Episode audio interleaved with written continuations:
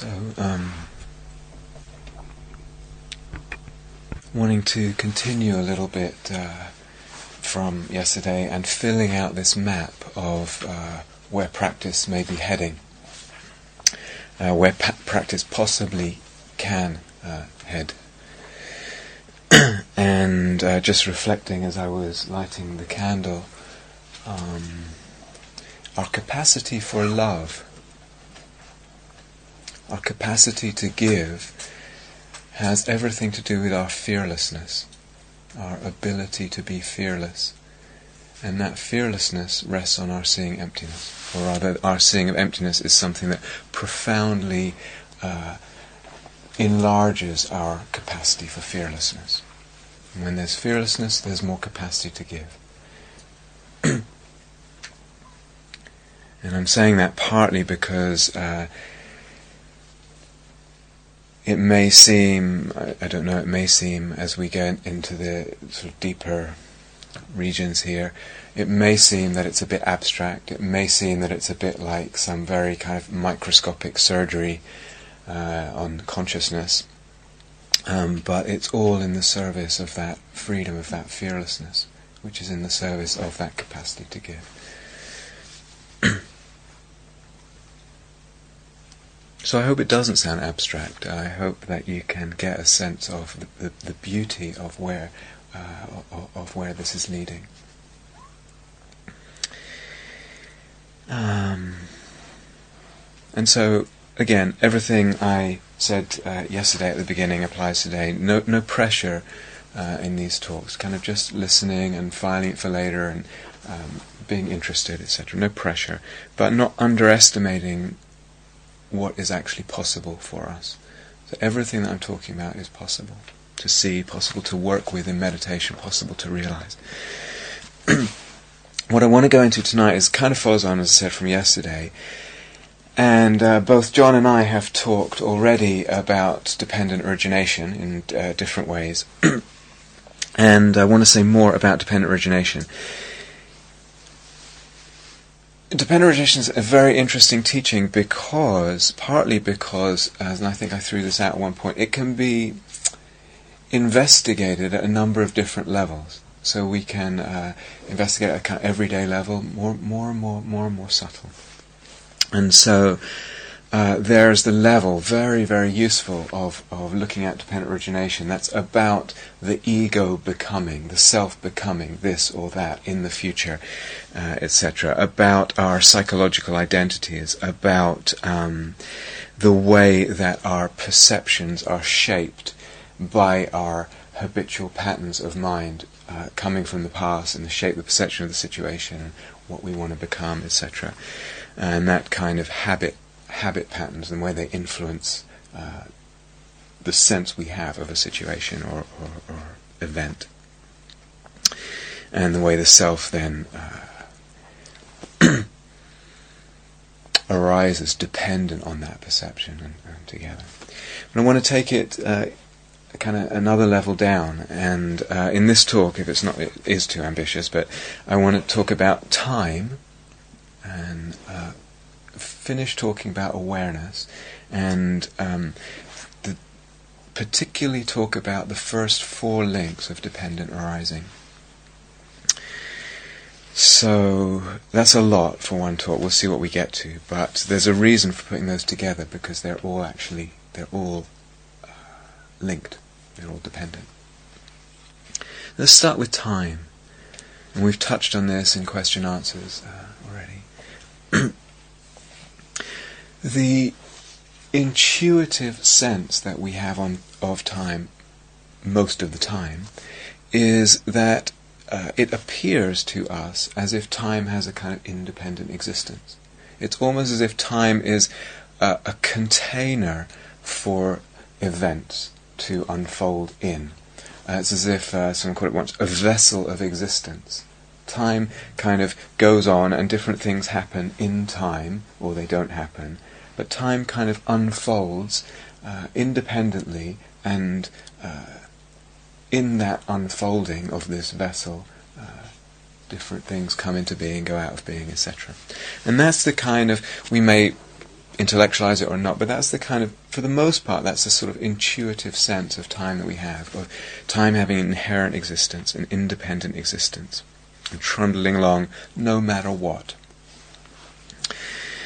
So we've talked a lot in terms uh, of dependent arising, in terms of clinging, clinging, and we've seen through the practices that we've been doing, what happens when I cling less? What happens when the level of clinging in the being goes down?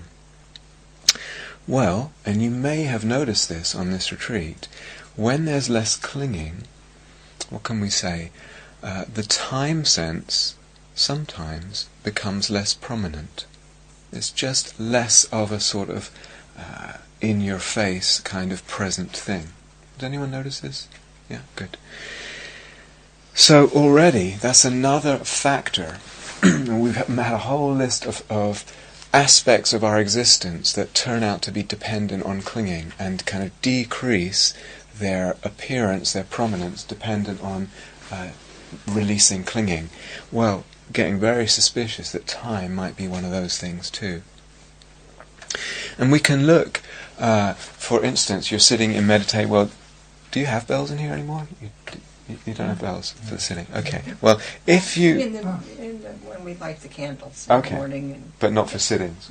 Well, if you remember back to those old days when there used to be bells. well, there were bells here until this morning. The Zen folks had bells. For, for timing your sittings. I'm talking about in a sitting. Okay. Um, if you remember back to that, uh, and and this sense sometimes when it's difficult, and there's when is the bell going to ring? When is the bell going to ring? When has the teacher fallen asleep? What's happening? And time, because of clinging, because there's pain or restlessness or whatever, there's clinging in relation to that, and time is so prominent in consciousness that uh, it time is is in your face. It's very very present, very prominent. We say time is. Uh, you know, more perceptible, more solid, giving more more sense of substantiality. Similarly, if you're queuing for something, and maybe uh, uh, you're queuing for food, and uh, and you're really hungry, maybe you're queuing to buy something in the Christmas sa- sales or whatever. um, whatever it is, queuing and the sense of, um, or just queuing in the post office to get something done and get it out the way. So it could be could be wanting something pleasant, wanting to get rid of something unpleasant that the queue is for. But again, in that, in the clinging that's present, time is given. Uh, it feels like it has more prominence, more substance, right? Uh, if there's something in, in in the upcoming future that you're dreading, something that you've got to do, you've got to perform something or present something, and again, uh, there's clinging in relation to this imagined thing, time takes on such a heavy, uh, palpable substantiality when the dreading, when the clinging is very strong. Now, if we go, so those are everyday, everyday kind of examples in and out of meditation. In meditation, uh, whichever or many of the practices we've pointed out, uh, been developing so far, uh, say the open awareness in that space of vastness of awareness, there is less clinging. It's a space of less clinging. Um, in the relaxing of the push and pull that we've been talking about, relaxing the aversion to the unpleasant, the, the grasping of the pleasant, uh, in the release of identification, in this habitual me mining and just there is this or not self or not however you're doing it, not me, not mine. In any of those modes, occasionally uh, we get a sense to some degree or other of time becoming less prominent, less substantial, kind of less uh, solid and in one's face. Right? Um, at first, for a meditator, at first, uh, typically what tends to happen is as the clinging gets less, the two aspects of time that tend to decrease first are the sense of past and future. Past and future. Uh, and when they tend to kind of decrease their sense of reality, of substantiality, it almost it's like they just kind of it's just imaginings. They're not really real. And one is left with a sense of now, nowness, present moment. Past and future begin to fade a little bit in their sense of reality, and, and we're left with now. But uh, it is also possible that even the sense of present is uh, seen through, seen through, and that again will depend on how. Uh, one of the things that depends on is how much clinging there is. So if there's really, really, really a letting go of clinging. Sometimes a person, in different ways, the experience can be different uh, from meditation. Actually, has a sense of even the present isn't something real. It doesn't have that inherent existence. I would say that in the unfolding of, of meditation, deep deep practice action, we we need to get to that point where the now also is seen through. That's actually uh, quite an important uh, aspect of practice, quite an important place in practice. And all this raises the question, even if we're just getting a glimpse of how the time sense is less prominent, at times more prominent, dependent on clinging, all of that raises the question, is time a dependent arising. I mean, you usually think dependent arising is happening in time. That's the usual way it gets explained. And at one level that's true. It begins, you know, even at whatever level of practice, begin to get a, a, a suspicion that maybe time sense is also a dependent arising and not inherently existent. So let's go into this a little bit.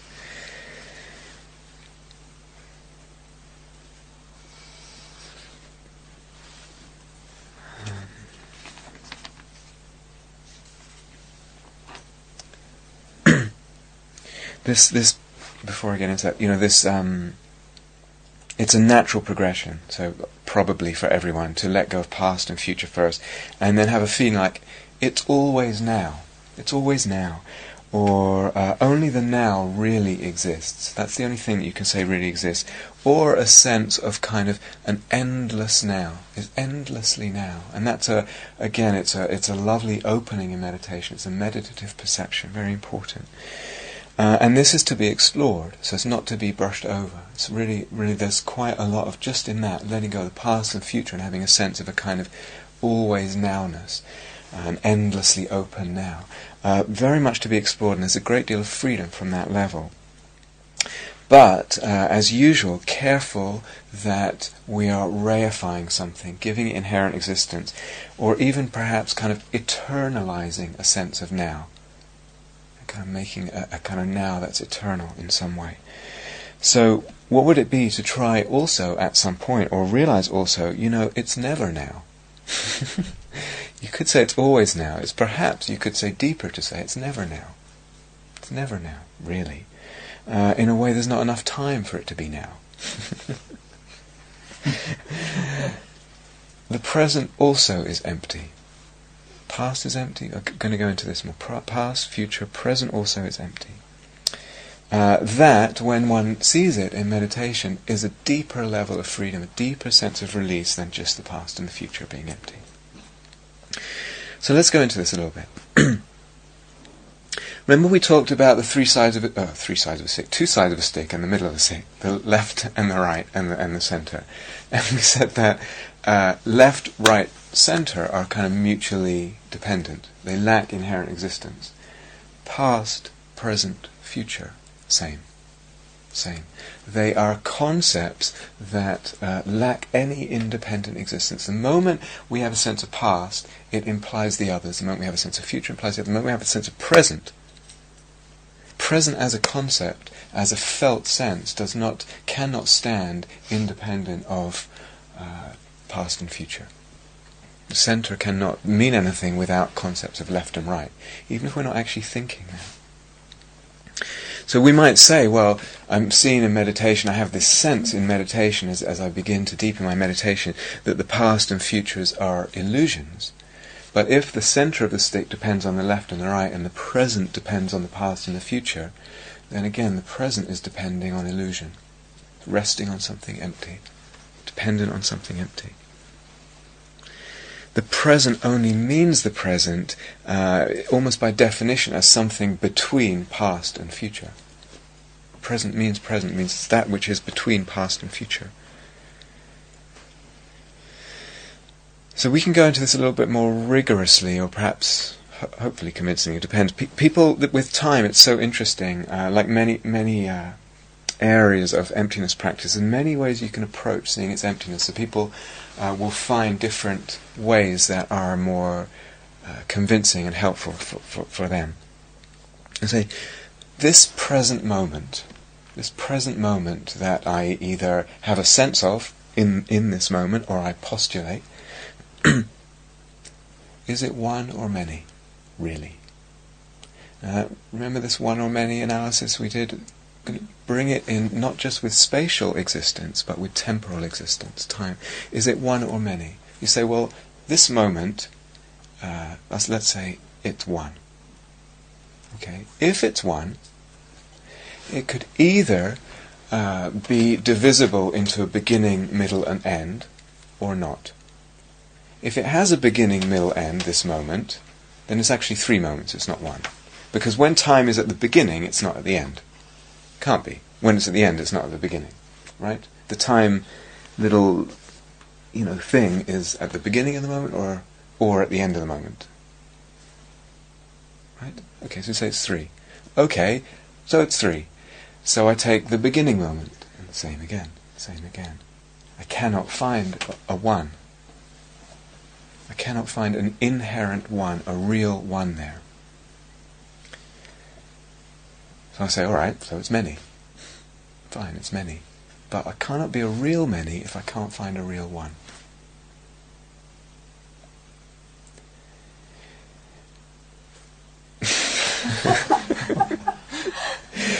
How, how was that again? Let's. Um, I'll go through it again, but again, if we could have questions afterwards, it might. So I don't know. Should I do it again now, or should I? Should we wait till later? Yeah, whatever you want. Well, if we say now, you can't do it now. Um, I'll do, let's do it at the end, okay? These, as I said, the talks they're for repeated listening. When you get the CD or whatever, you just rewind it and listen again. Even when you've got it, you're going to need to reflect on it and get it so it's portable, and you can just plug it into your meditation. And if if it's your thing, if it turns out to be your thing, incredibly powerful, incredibly powerful. Okay. I also had a lot of uh, doubt about this and resistance to this for many years, and I'm not saying it has to work for you, but uh, it can. It really, really can. Um, and the, the important thing is is that it's a practice. Uh, it's a practice. So, in relation to that one, I mean, I went through it quite quickly there, same when we did it last time with spatial things. A person can say, last year someone said, well, okay, well, can't we just say there are no moments then? There are no moments. It's not that time doesn't, it's just there are no moments. Um, but this is just playing with language because um,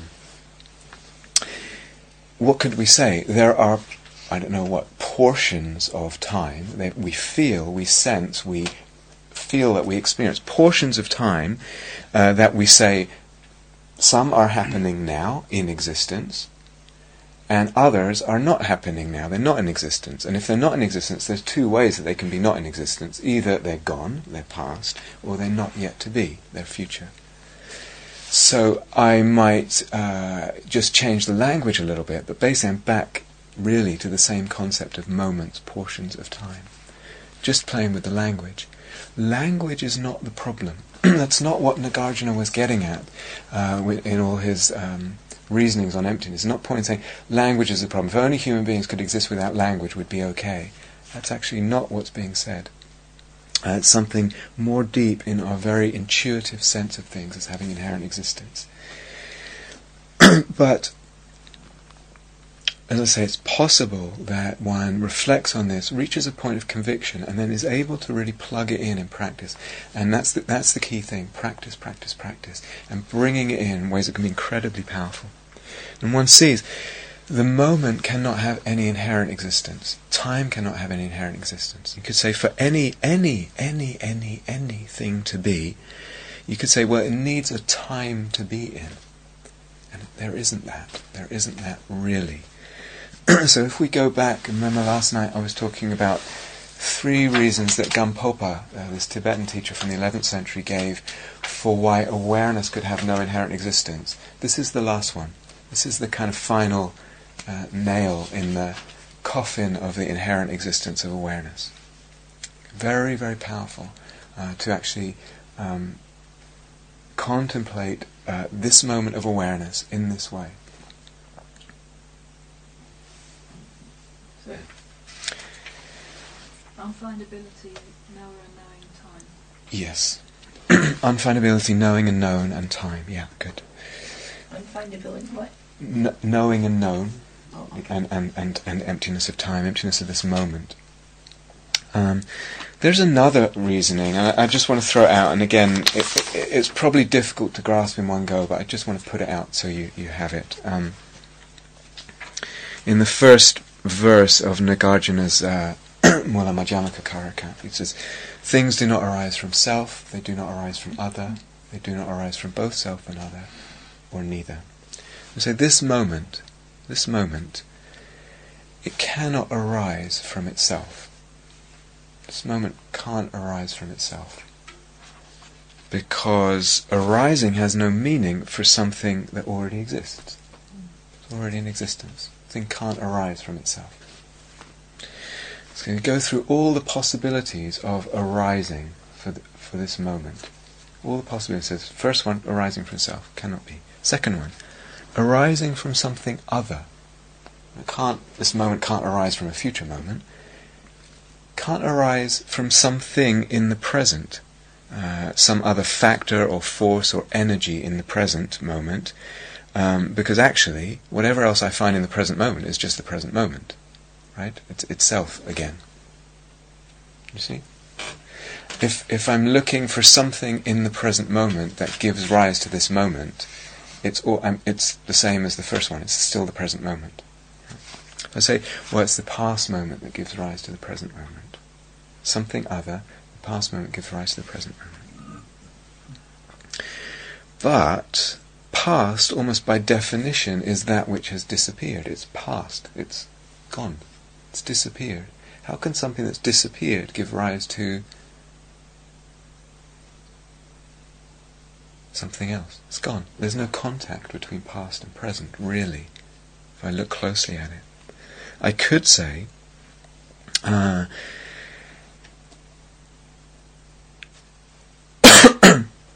somehow the past and present kind of overlap in some region that allows an influence of the past to kind of create the present moment, and you kind of got this two circles overlapping, so to speak. Is that really possible? The p- past overlaps into the present, really? Or you could say, well, there's a point of contact, and then that becomes another moment, that point of contact. You can see where I'm going. that becomes another. That has to have a beginning and an end. Whoops, I've now got, maybe it has a middle too, I've now got three moments in the middle there. They're getting smaller. But that present moment, the so-called present moment, is now three moments removed from the past moment. And they have to have beginning so it's n- nine, etc., etc., down to an unfindable moment, an infinite mo- number of moments away from the present. Past and present cannot have actually any contact. Without contact, how can it be? How can it give rise to the present? If something is gone, how can it give rise to the present? So the other two options, and what Nagarjuna is doing is laying out all the possible options for arising. Either something arises from self or other, or both or neither. Both just uh, repeats the mistakes of the first two. So it's both self and other, just repeats them. Neither means uh, things arise causelessly, without causes and conditions. But we see somehow uh, this moment clearly depends on others preceding it. It's just that that dependency is an inherently existing dependency. So the implication is the present moment lacks inherent existence. Because it doesn't have inherent existing arising. I just throw it out again. If if you can get into this, in fact, they can be very very powerful and very quick. Actually, not necessarily uh, big kind of lugubrious uh, machinations in meditation.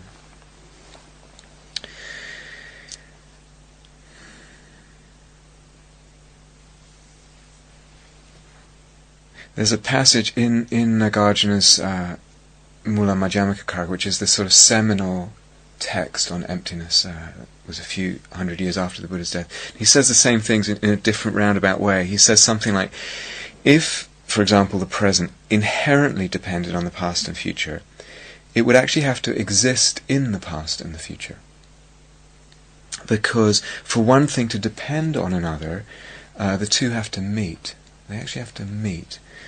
Uh, one must somehow emerge from the other uh, as its basis. Otherwise, otherwise, if that wasn't the case, when the time on which the present depends existed, when the past, let's say, or the future, if you're saying the present depends on the past, when that existed, the thing, uh, the thing doesn't exist. The present doesn't exist. Or at the time when the present exists, uh, that on which it depends, the past, doesn't exist. Same thing in different words. Not not easy, but actually penetrable and and uh, doable in meditation. So I just wanted to throw that out.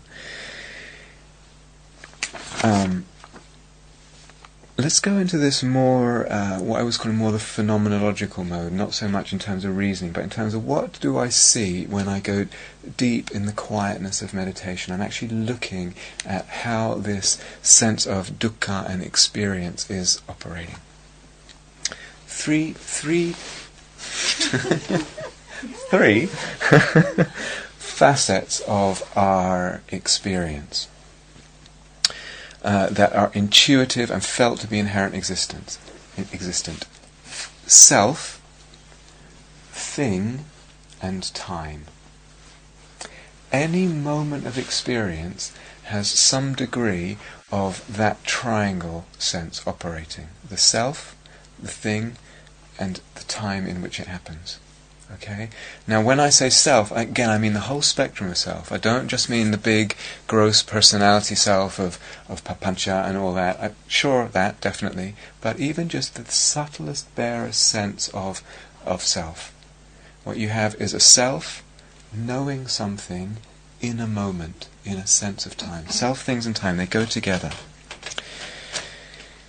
Now, we've already said at the beginning that time, that sense of time, is given substance uh, when we give substance to things. In other words, when this cueing is important, what I'm going to get to, uh, when whatever it is, when in this moment of meditation I'm giving substance to a thing, the thing is important for the self, the time sense will be given substance. Okay? So the substantiality of the time sense is dependent on uh, the, the, meaning for us, the impl- implicit felt meaning of things, of an object, of a perception. So, when something, when there is a perception of a thing, anything, anything at all, uh, in a way, we draw in the time sense by kind of implicitly measuring that thing in terms of its past and its present and its future uh, in relationship to the self. So this thing becomes important in terms of what will it do for me in time? What has it done for me in time? If it's been a good thing, then I cast thing and self forward into a future. Maybe it will continue to be a good thing. If it's been a bad thing, again I cast it. If it's been a good thing, maybe it will get bad. Maybe it will disappear. If it's been a bad thing, I hope it disappears in the future. Do, do you understand? It's clinging, grasping, Cl- aversion. Exactly. Cr- but it's implicit, actually, in the very perception of a thing. That we're kind of implicit in the very perception of a thing for a self is the meaning of the the uh, the worried about. That's too strong a word, but the worried about meaning of that thing for the self in time. Understand? Yeah. So, so there's a kind of conjuring up of the sense of time through uh, the investment of the self. And the self is always invested, even if it's a quiet self, subtle self, is invested in a thing and brings time with that. Because the thing always goes with a sense of measurement, measuring that thing over time. And the self too. We have a sense of self continuing in time How will it be for me in time, in the future? It was this way in the past.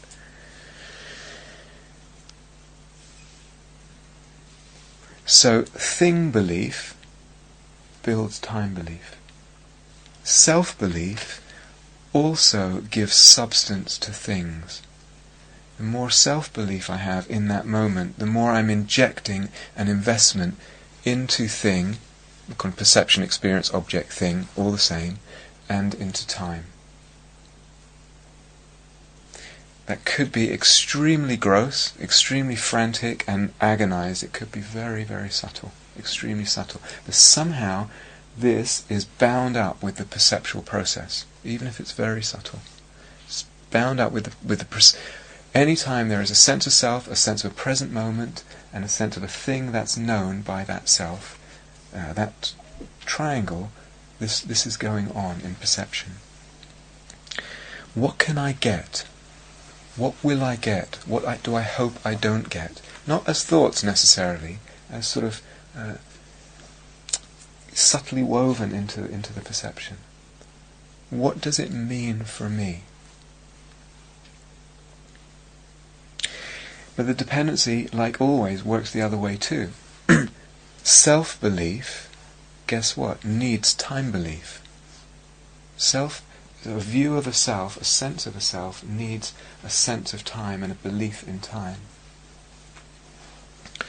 Who am I if there is only a present moment and that's nothing. It's ungraspable. Who do I become? There's, there's, there's nothing graspable of a present moment. Who am I then? Because this is a meditative question. It's a meditative. So all, all this, I'm pointing to meditation. So you can get this sense. It's like there's nothing actually findable here. What does that do for the self sense? Self sense gets built and moving, just jumping to a gross level for a second, my story, my mother's story, my grandmother's story, all of that goes into my narrative uh, and what will happen to me in time. And the self sense gains solidity by stretching out story and worry and projection into the future and time at a gross level, at a very subtle level. Who will I be when I drop that sense of continuity past future and, and I see that the present is ungraspable? Who am I then? And if the present is ungraspable, if there's actually no, if time sense isn't really real, what then is the significance of things if they don't last? If they're, if they're not really something in time? So things, uh, we've said already, are drawn out and stand out dependent on selfing. Again, the more self there is, the more prominent this thing is, the more important this thing is, and the more it stands out to perception talking about how perception is fabricated. And uh, things also need time belief for their continuation. Otherwise, why would we worry about things, this thing? All these three, are, it's like a tripod. Uh, a tripod. a tripod. That's actually a dipod. Bipod, whatever you call it. It's a tripod. What's sitting on top of the tripod? dukkha, dukkha. Actually, you could say this, this is how our experience gets built. Mutually dependent arising, mutually built. Self, things, time. Self, however subtle, thing, however subtle, even a sense of no thing. Time, however subtle, just the barest sense of a present moment now. All this can be very gross, big past future story, big self story, big thing deal, or very, very subtle. Tripod, mutually dependent rising. And in the mutual dependent rising means mutually empty. None of them, not the self sense, not the sense of time, a present moment, not the sense of a thing, an object, none of them can stand alone. They rely, like three sticks in a tripod, leaning on each other. They rely on each other for their support. They're not inherently existent. They cannot exist by themselves. Does this make sense? Yeah? So again, this is med- meditation, meditation, meditation. What happens when I bring that in to meditation and I really begin teasing this back and pull, pull at any one of these three legs I can, uh, when things are mutually dependent, it opens up the possibilities for meditation. I can go this way, I could pull at this leg, I could pull at that leg. So, what can I see in meditation? When the self sense gets less, for whatever reason, maybe I'm practicing anatta, whatever, the thing sense gets less. We've already said this. The perception begins to fade, etc. And also the time sense gets less, to whatever degree. It's a spectrum like everything else. Going via the other leg, what happens when the push-pull gets less? Uh, same deal, and the self-sense gets less, time also, etc. What happens if I find a way to uh, let go, for instance, just in the belief in past and future, and I just kind of snip them off? I just cut them off. What happens to experience? What happens to the sense of self? What happens to the sense of thing? And I actually get closer and closer and closer down to this ungraspable present. Or, through whatever reason, I may have had a, a glimpse that becomes a conviction in time being empty, and then I just remind myself of the emptiness of time. and pulling at the other tripod, at the other uh, leg of the tripod. Do you understand? Med- me- meditation.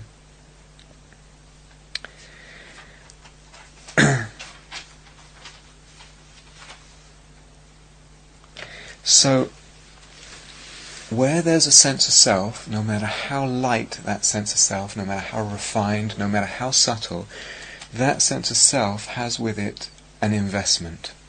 It's an investment. Uh, there's what will it be for me?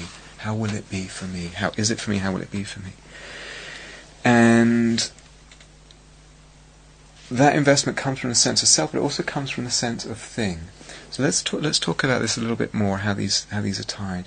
Talk about um, delusion, avidya, or ignorance. What the Buddha calls delusion or ignorance, avidya. It says it's the root of dependent arising. I used uh, I can't remember when it was, but I was talking about thinking and saying perhaps uh, the deeper problem is not so much thinking but conceiving. Do you remember I said this a while ago? Conceiving rather than thinking. Because you can experience no thought in meditation. It doesn't mean that one has finished the path or arrived at anything, uh, you know, transcendently deep in, in terms of one's understanding of emptiness. But conceiving means something slightly different. If I have a thing in the present for consciousness, anything, an inner thing, an outer thing, anything, I would say that wrapped up in that sense or perception of a thing is the concept, the conceiving of not that thing. In other words, um, this goes a little bit back to the duality thing we were talking about. This thing has its meaning in relation to what is not that thing. Rather, for something that's, let's say, some pleasantness in meditation exists, and that's my perception. Right now, there's some stillness, there's some calm. That thing, my perception of that thing, wrapped up in that perception is the concept of not that thing, perhaps not that thing in the future. It may go. Right? Uh, that's kind of again, it could be conscious or it's implicitly wrapped up in, in the perception. That conception of thing goes with the conception of not that thing in the future. So time is implicitly hidden, wrapped up, woven into the perception of a thing.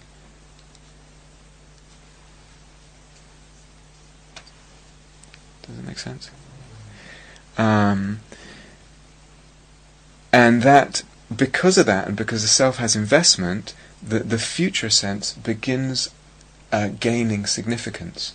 It's, impl- it's wrapped up without us realizing it in the perception of a thing as a hidden concept, and it gains significance dependent on the belief in it and the investment, dependent on the delusion.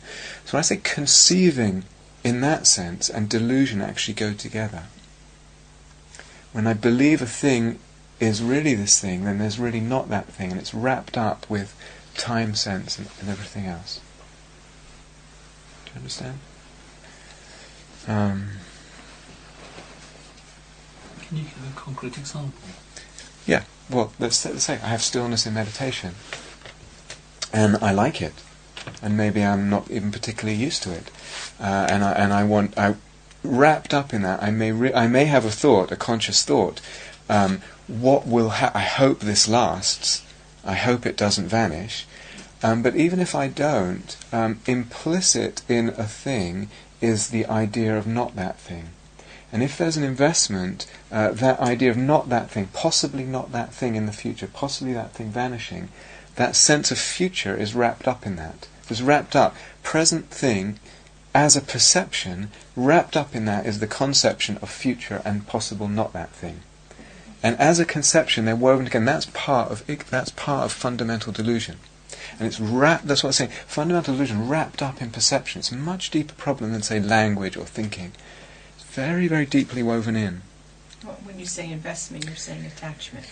Yes, and, and but yes, basically, but it's a subtle level. Yeah, yeah. um, so the time sense, in all these ways, is actually wrapped up and dependent on the perception of things. We're not saying that time is non-existent. We're just saying that it's not inherently existent. Again, it, all these things are woven together. They all arise together. Appearances, empty appearances, arise together, dependent on each other. If time sense is dependent on thing sense, thing, perception, experience, object, whichever word we use, things being empty, again we have time resting on, leaning on something empty, leaning on a vacuum. What about consciousness? Consciousness, knowing, is also dependent on time to know, there needs to be a known, but there also needs to be a present moment. There needs this sense of the present moment in which knowing is happening. We've already said in different ways the present moment is actually dependent on the past and future, it's dependent on the thing, on the object, on the perception. So actually the present is, o- is uh, empty, in which case consciousness is leaning on something empty too.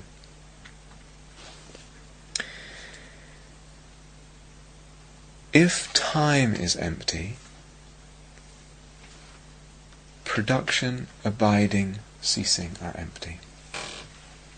Arising, staying, ending are empty. In the Vimalakirti Sutta, one of the um, it's a very famous Mahayana sutta, it says, uh, "Phenomena do not arise; they do not abide; they do not cease." And you get that kind of statement many times in Prajnaparamita texts. It means ultimately speaking, time is empty, so you can't really say that really things abide, arise, and cease. Think about actually something Nick asked way, way back when we were talking about three characteristics. Uh, is impermanence ultimately true? It can't be ultimately true. For impermanence to be ultimately true, impermanence relies on a thing to be impermanent and a time to be impermanent in. If neither thing is really real, nor time is really real, impermanence also cannot be really real.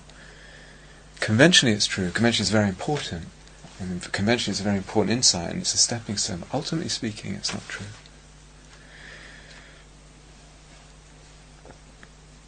So consciousness too is empty, awareness too is empty, but it's wrapped up with time. It's wrapped up. It's wo- all these things are woven together.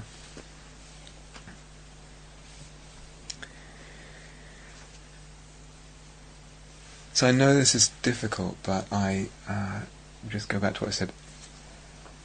I hope you can get a sense of what I'm talking about. It's not abstract. It's really for meditative use, not abstract. And there is, if one can find eventually, whatever that is, a way to use this stuff in meditation. It's, um, uh, you know, a real beauty opens up with this. A real beauty. I'm not talking about something dry or intellectual. Let's revisit those first few links of dependent origination a, bit- a bit more subtly. Do you remember? I can't remember if it was in a question answer period. And it talks about there's one sutta. actually, there's a couple of suttas where it's actually ten links of dependent origination are given, and not twelve. And it actually stops. It goes back and it ends at consciousness, and it doesn't go into sankharas and ignorance. Do do you remember anyone saying that? Okay. The, the Buddha, there's at least two instances. The Buddha, when he gives his most complete description of his awakening realization, says he, he kept asking questions. What does this depend on? And then getting an answer. And what does that depend on? And tracing the wheel of dependent origination back, coming to Nama Rupa. and saying, what does nama rupa, the fourth link, classically the fourth, fourth link, and saying, what does nama rupa depend on?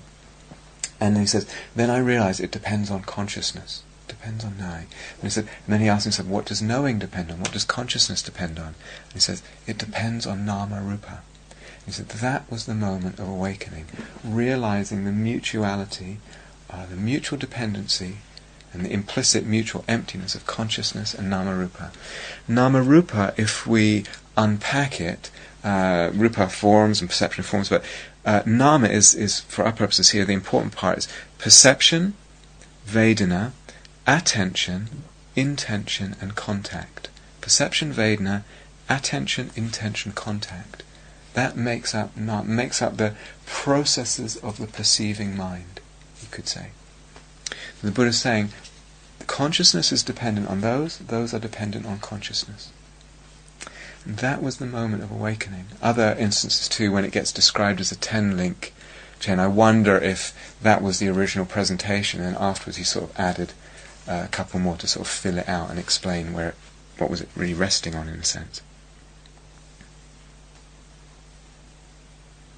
So let's let's unpick this a little bit. Attention. Take one of those aspects. Attention. A couple of people have reported this, feeling like or getting a glimpse of the mind in its movement of paying attention to one thing, perception, object, experience, or another thing, perception, object, experience. And actually, the push pull of attention almost indistinguishable from the push pull of craving and grasping. It's almost as if the mind, in paying attention to something, goes like this. Mm. As if there's a kind of caliber, it's kind of doing, pushing that away and grasping at this. It's quite subtle, but can be caught. There's actually implicit in our process of attention is a kind of push pull. Are you guys okay? Yeah? Is it? Yeah. Bill, do you want a chair? You're okay? Do you want the chair? Okay. What's attention? How would we define attention? You could say attention is consciousness plus intention, right? It's directed knowing. It's direct consciousness directed at this, directed at that, with the intention to keep. Either we're aware of that intention or not, but you could say that's what attention is. So whether or not one sees that or even agrees that there's this kind of push-pull involved in paying attention, whether or not, there's something else that we can point to. We've already said objects, perceptions, things, uh, experiences depend on push and pull. We've seen that and we talked about fading, etc. Push and pull depends on object. M- mutual dependent arising again. Object depends on push and pull push and pull depends on object, right? We've already gone into this in terms of reaction and Vedana, grasping and thing.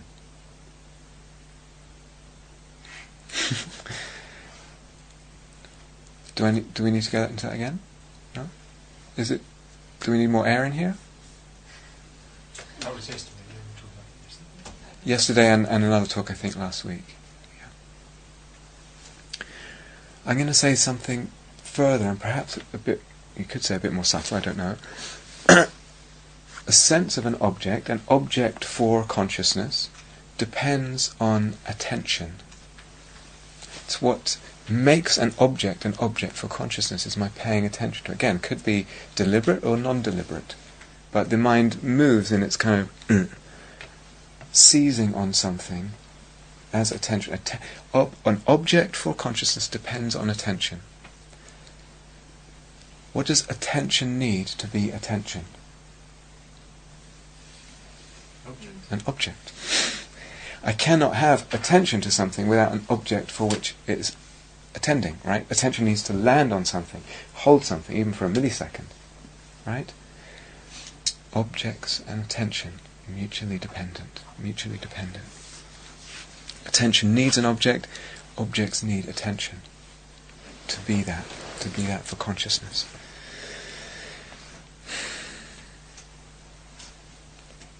If I have a sense of this moment, this present moment, and that can seem like this is the only thing that's real, this moment, But this moment for consciousness, in a way, it's delineated, uh, so to speak. It's um, yeah, delineated by perception. In other words, how I get a sense of this moment is a sense of some thing experience in this moment. That's what gives me a sense of this moment. Yeah? This moment. So this moment, because it's delineated by perception, we could say delineated by what is known. Again, known. It's a known. Because I know something. This is known in the moment, in the as, and I then have a sense of a moment of that known. Yeah. So again, we can we can find all these mutual dependencies here. Uh, this moment, then, which means time, time in its most most bare sense, this moment is actually then dependent on knowing. Time is dependent on consciousness. This moment is dependent on knowing. Knowing means consciousness. Time is dependent on consciousness. Knowing depends on time, this moment. Same for attention, like we just said. Attention delineates a moment. A moment is delineated uh, for attention. Attention needs a moment. Same thing as saying it needs an experience. When things are mutually dependent, it means they're mutually empty. You cannot have mutual dependence without that implication. and the sense of leaning on emptiness, leaning on a vacuum. Things are leaning. So that's what the meaning of groundless, groundless. Leaning, there's no real support for anything. Let's revisit this word of the Buddha, avidya. And then he added, and perhaps I don't know how it happened in, in, as, as the teachings matured and he found himself talking to more people. I don't know, maybe he added the avidya piece later. That's not actually there in the consciousness and namarupa thing. He says, well, why, why do we do all that? Well, it's dependent on avidya. So that's the root of it all. What does this mean, avidya? Delusion, ignorance, whatever translation. it has a whole range of meanings. At one level, avidya, a delusion, is not being clear about what uh, qualities and actions in life bring suffering and what qualities and actions bring freedom. Doing the wrong thing ethically, doing the wrong thing in terms of what I'm developing in my being. Just at that, that's one meaning of avidya. It also means uh, not being aware of impermanence forgetting impermanence. Yeah. It means one more, more uh, perhaps deeper meaning of it is believing in the self to be something real. That's part of root ignorance.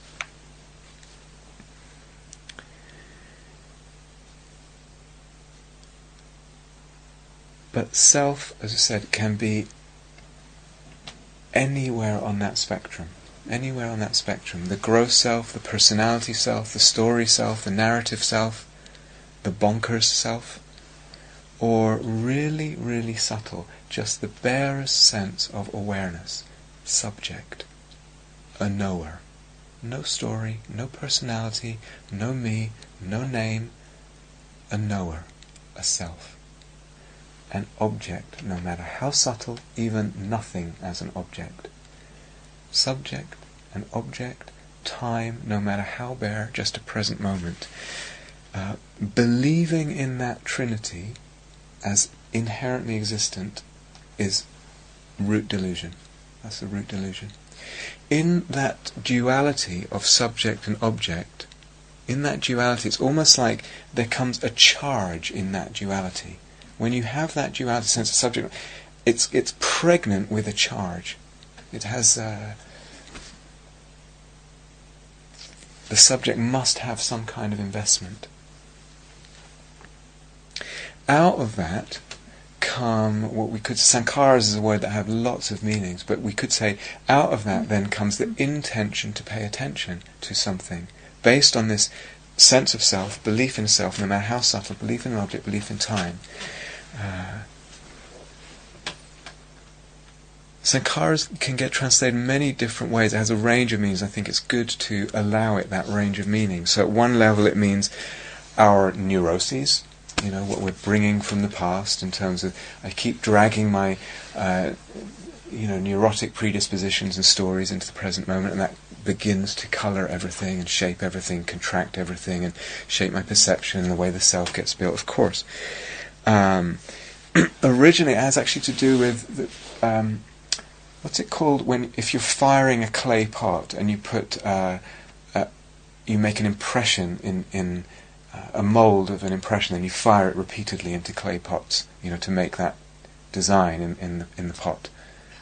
Cast, yeah, exactly. So uh, that cast or impression, that's the, the kind of meaning of sankhara. And you do the same with the mind. So it has, it's to do with karma, you know, regardless of past lives and all that. Just the way the mind has impressions that it carries them into the future, carries them into the present moment, brings them in. John's probably been through this with you, right? Yeah, good. So that's one level, that's really important. Uh, but it also has the meaning of fabrications, or I would also add fabricators fashioners, that which uh, forces uh, and movements of the mind that fashion and fabricate what? Experience and dukkha, the whole sense of reality. Out of delusion comes these impulses, intentions, ways of relating, uh, conceiving, etc., perceiving that fashion, that fabricate. But even those, you say, uh, the intention to pay attention is a very subtle movement of sankhara. You can see you could also find that in Namarupa in our list of five perception, Vedana, attention, intention, and contact. That's why it's almost like a little bit the sankharas and the delusion are a little bit not redundant, but they're sort of included in the in the Namarupa. Intentions require an object to intend to attend to. I have to believe in that. I have to believe in this object to intend to pay attention to. I have to have uh, a sense of the next moment. I can't have an intention without a sense of the next moment. I intend to do something. Intention has to do with now and the future. Even if it's the most milli, milli, millisecond future, it's an intention. It's implicit in intention is a sense of the next moment. And a sense of a subject with an investment to some degree or other. So again, all this mutual, mutual emptiness, mutual dependent arising. Time is actually dependent on knowing. It's dependent on the movement of intention and sankharas and investment. It's dependent on time is dependent on conceiving, conceiving of an object and a thing in the present moment. And you could say the other way around. Consciousness, knowing, is also dependent on object, attention, intentions, time. if I look at the mind, any which way I look at the mind, uh, I cannot find any uh, any aspect of the mind, no matter how the Buddha or anyone else chops it up. It's attention. It, it, mind is attention plus intention plus this plus that, and all these all these factors. I will find a mutual dependency and mutual emptiness. There's nothing in there that's not empty. We took attention. Attention depends on object. Object depends on attention. Empty. Well, so what about what about delusion? All this depends on illusion, on uh, delusion. Uh, but delusion too is a dependent arising. Delusion doesn't exist in the abstract. You can't have abstract delusion. Delusion has to do with what? Delusion exists in the present moment, in relationship to thing, in relationship to all of that. It's actually delusion ends up being dependent on the other factors too. What you've got in dependent arising is this web of every factor in the web is affecting every other factor, is dependent on every other factor. I cannot find an inherently existent delusion either. It's dependent on consciousness, dependent on mind, dependent on perception. So, how would I bring all this into practice, or some of this into practice? Uh, we've said about building, um, building platforms, so to speak, digging tunnels, and then reaching a point of conviction, and then going further. If I reach the point of conviction through practice, through three characteristics or whatever other practice, objects are empty. They're just a fabricated perception. It's just a perception, it's empty. Then I may begin to add, uh, when I'm resting on that platform, the mind is empty too. The mind is empty too. And I can even do it as the mind as a whole or including all the mental factors, attention, and I can go through them in the meditation and actually see that for the different reasons. And they too, they, as I've been saying, they're dependent on empty objects. They're leaning on something empty. staying with that, I could then bring, in I'm talking about, again, very deep but very possible uh, uh, meditative investigation. In that, objects empty, mind empty, I bring in time and present moment empty. And this trinity of uh, subject, object, time, see all three from all three all together. I'm I'm I'm seeing them as empty. And I appreciate that may seem uh, completely impossible, but it's really, really not. It's really not. Uh, I I wouldn't say it's easy, but it's not impossible.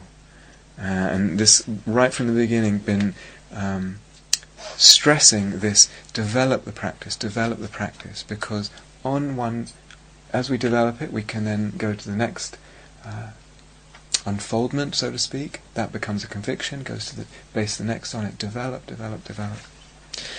So we get insights, and then those insights, for instance, that perceptions are empty, objects, experiences are empty, that then becomes consolidated through repeating, and that consolidated insight becomes the platform for, for the next level. So this emptiness of time, uh, for a meditator, uh, just throwing this out, um, many, many possible different flavors of it and experience of it. So one can have a sense of there is no time really for anything to be in. One can also have a sense of uh, it's hard to put it into language, kind of etern- eternity, but that's not meaning of that word is not the same as everlasting stretches of time. It means something beyond time. It's not not that. Or sometimes there's a sense that somehow, in a way, that person can't really put into words that somehow all all time is here. All the past and all the future is here, right now. It's all here. Somehow You said there's no now. it's all here somehow. When when we get to certain levels of meditation, it's like the, the, the language can't hold the insights because language is based on notions of time and subject and object, etc. Is that before cessation? Is that what? Is that before? Um, people have lots. yeah, I will talk about cessation tomorrow, I, and partly what I want to say is it's important, but it's also not as important as some people say. It's both. Um, so what's important is seeing the emptiness of things. So a person can have, you know, to see this in, in any way in terms of time is going to be enormously freeing. Someone could have a cessation experience and actually not have that much freedom come out of it, or a so-called cessation experience. So when I when I try and give maps, you know, and it sounds like this happens in, in this order. I mean, rarely is it you know formulaic or linear. It's more what I'm trying to give is a sense of how you could develop practice, as I said, to then consolidate certain insights that come up that then lead you to a next level, etc. But no, no one's practice unfolds in a completely formulaic way. Um, and other times, in, in terms of moving towards cessation, it's like the whole structure fades perception fades, time fades, self fades, and that, that fading movement is on the way to cessation. But I wouldn't make too much of a deal of the cessation. It's more like, what does the fading mean about the emptiness and independent arising? That's the thing that frees the understanding. So, this um, quote that I gave yesterday from Ajahn Maha Bua, the Thai forest master, and he said uh, when he was walking meditation, that this realization came, this voice came. Whenever there's a center to the knowing, there's dukkha. So, and I said that could be interpreted a lot of different levels. A center in the self, I am knowing, this is my knowing, my consciousness. But also uh, a center in time, in the present.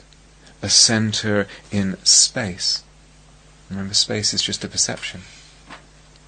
This uh, can also do not one, not many on space. No, no center there, no center in mental factors. The knowing is actually not separate from empty perceptions. It's not separate from empty perceptions. To have a sen- we have a sense of a center of knowing as something that's somehow separate. It's actually not separate from what is empty.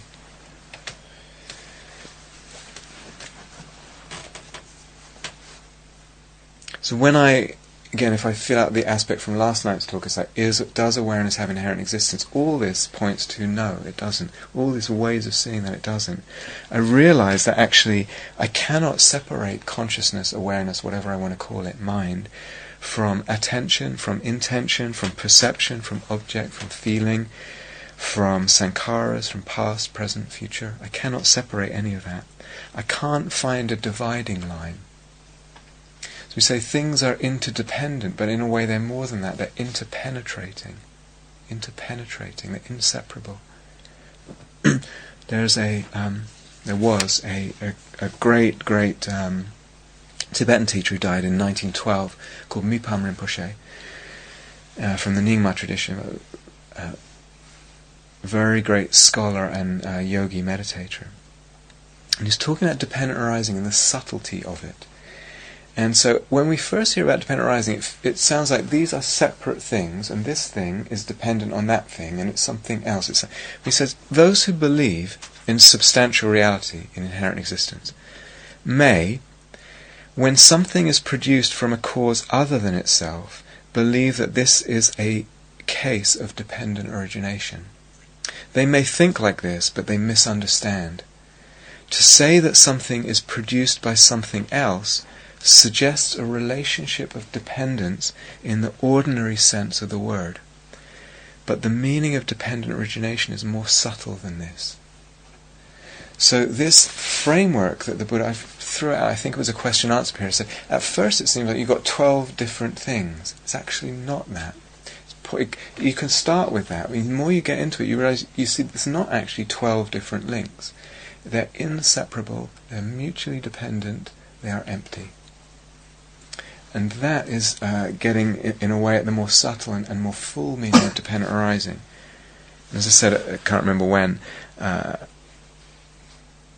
that too would give more of a fullness to the meaning of the mind being unfindable then as well, because unfindable as a separate entity, or consciousness or awareness being unfindable, the first of Gampopa's reasonings. Do you remember, I can't remember when it was, and uh, I was telling you the story of when Ananda said to the Buddha, I think I understand dependent arising now. And the, and the Buddha said, hold on, it's, it, you know, don't say that yet, don't say that, it's really, really deep. It's pointing to something that the uh, it, it goes kind of almost beyond itself. It goes beyond the very concepts that make it up. It's not linear. It's not this leads to this, leads to this, leads to this. And it's also, when we really go into it, it's not even a process happening in time. It's that time is dependently arisen at one level it is a linear process, and at one level it is a process happening in time. It's important to see that and work with it at that level. When you really get into it, it's actually uh, something beyond that. So it can seem with all this kind of mutual dependency, and this depends on this, and that also depends on the other thing, and, and everything. It can seem like with all that and all those factors, what you've got is a completely unentangleable knot of spaghetti. It can seem that. Uh, and, and that therefore it's hopeless. It's a completely hopeless situation. How could I possibly uh, do anything with all that? But actually, it's the, it's the opposite. Um, it's that because there's all these strands of spaghetti, so to speak, hanging out, uh, we can pull on this one or this one. It opens up many options for the way we contemplate things. Just like that house of cards analogy, uh, many options for which card we we draw out. So even though it goes, so to speak, beyond concepts, uh, it doesn't mean that it does not function as a uh, tool, as a conceptual tool that takes you beyond concepts. It doesn't mean that contemplate arising, contemplate what we talked about tonight, and then say, well, can't really know anything about anything, nothing kind of makes sense we can know what we need to know, and that is the dependent arising mutual emptiness of things. That's what we need to know. So this image, I'm not sure if it's a good image or not, but the snake swallowing its own tail, the deep, deep, subtle uh, contemplation of dependent arising is a conceptual tool that eats eats its own conceptuality. So not uh, for a practitioner to get stuck in reifying even the elements of the Buddha's teaching, the elements of dependent arising. That that would be uh, not not quite going far enough. Not to go to the other extreme and be too sloppy and say whatever it's all one or, or some other uh, something that's too. It's using these concepts in a way that goes beyond concepts. That's what the, partly what's meant by the middle way.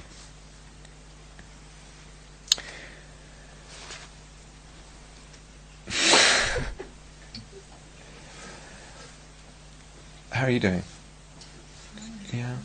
Um, I don't know. You know, I don't know. You seem a little tired. Um, this point, it's, I don't know if you can get a sense. There's something so beautiful that this is pointing to. Something so that when one sees it, it's so uh, touching of the heart at such a profound level. Um, when we start dissecting things this way, going back to the beginning of the talk, it can sound like I'm giving a description of some kind of microscopic keyhole surgery of something, and it's all very dry and kind of very precise. But there's something that is unraveling there that's uh, incredibly beautiful, and it's pointing to the uh, total emptiness of everything, everything. That there's nothing outside that emptiness, nothing that stands outside what is empty, what is mutually dependent, what is groundless. The whole of existence is groundless and and and there's a a totality in that and, and a beauty in that. And what I'm hoping to just give is is possible tools that a meditator can uh, find their way to snake through this in, in meditation, navigate and, and find the way that this begins to unbind and unravel and reveal something. Something really, really beautiful.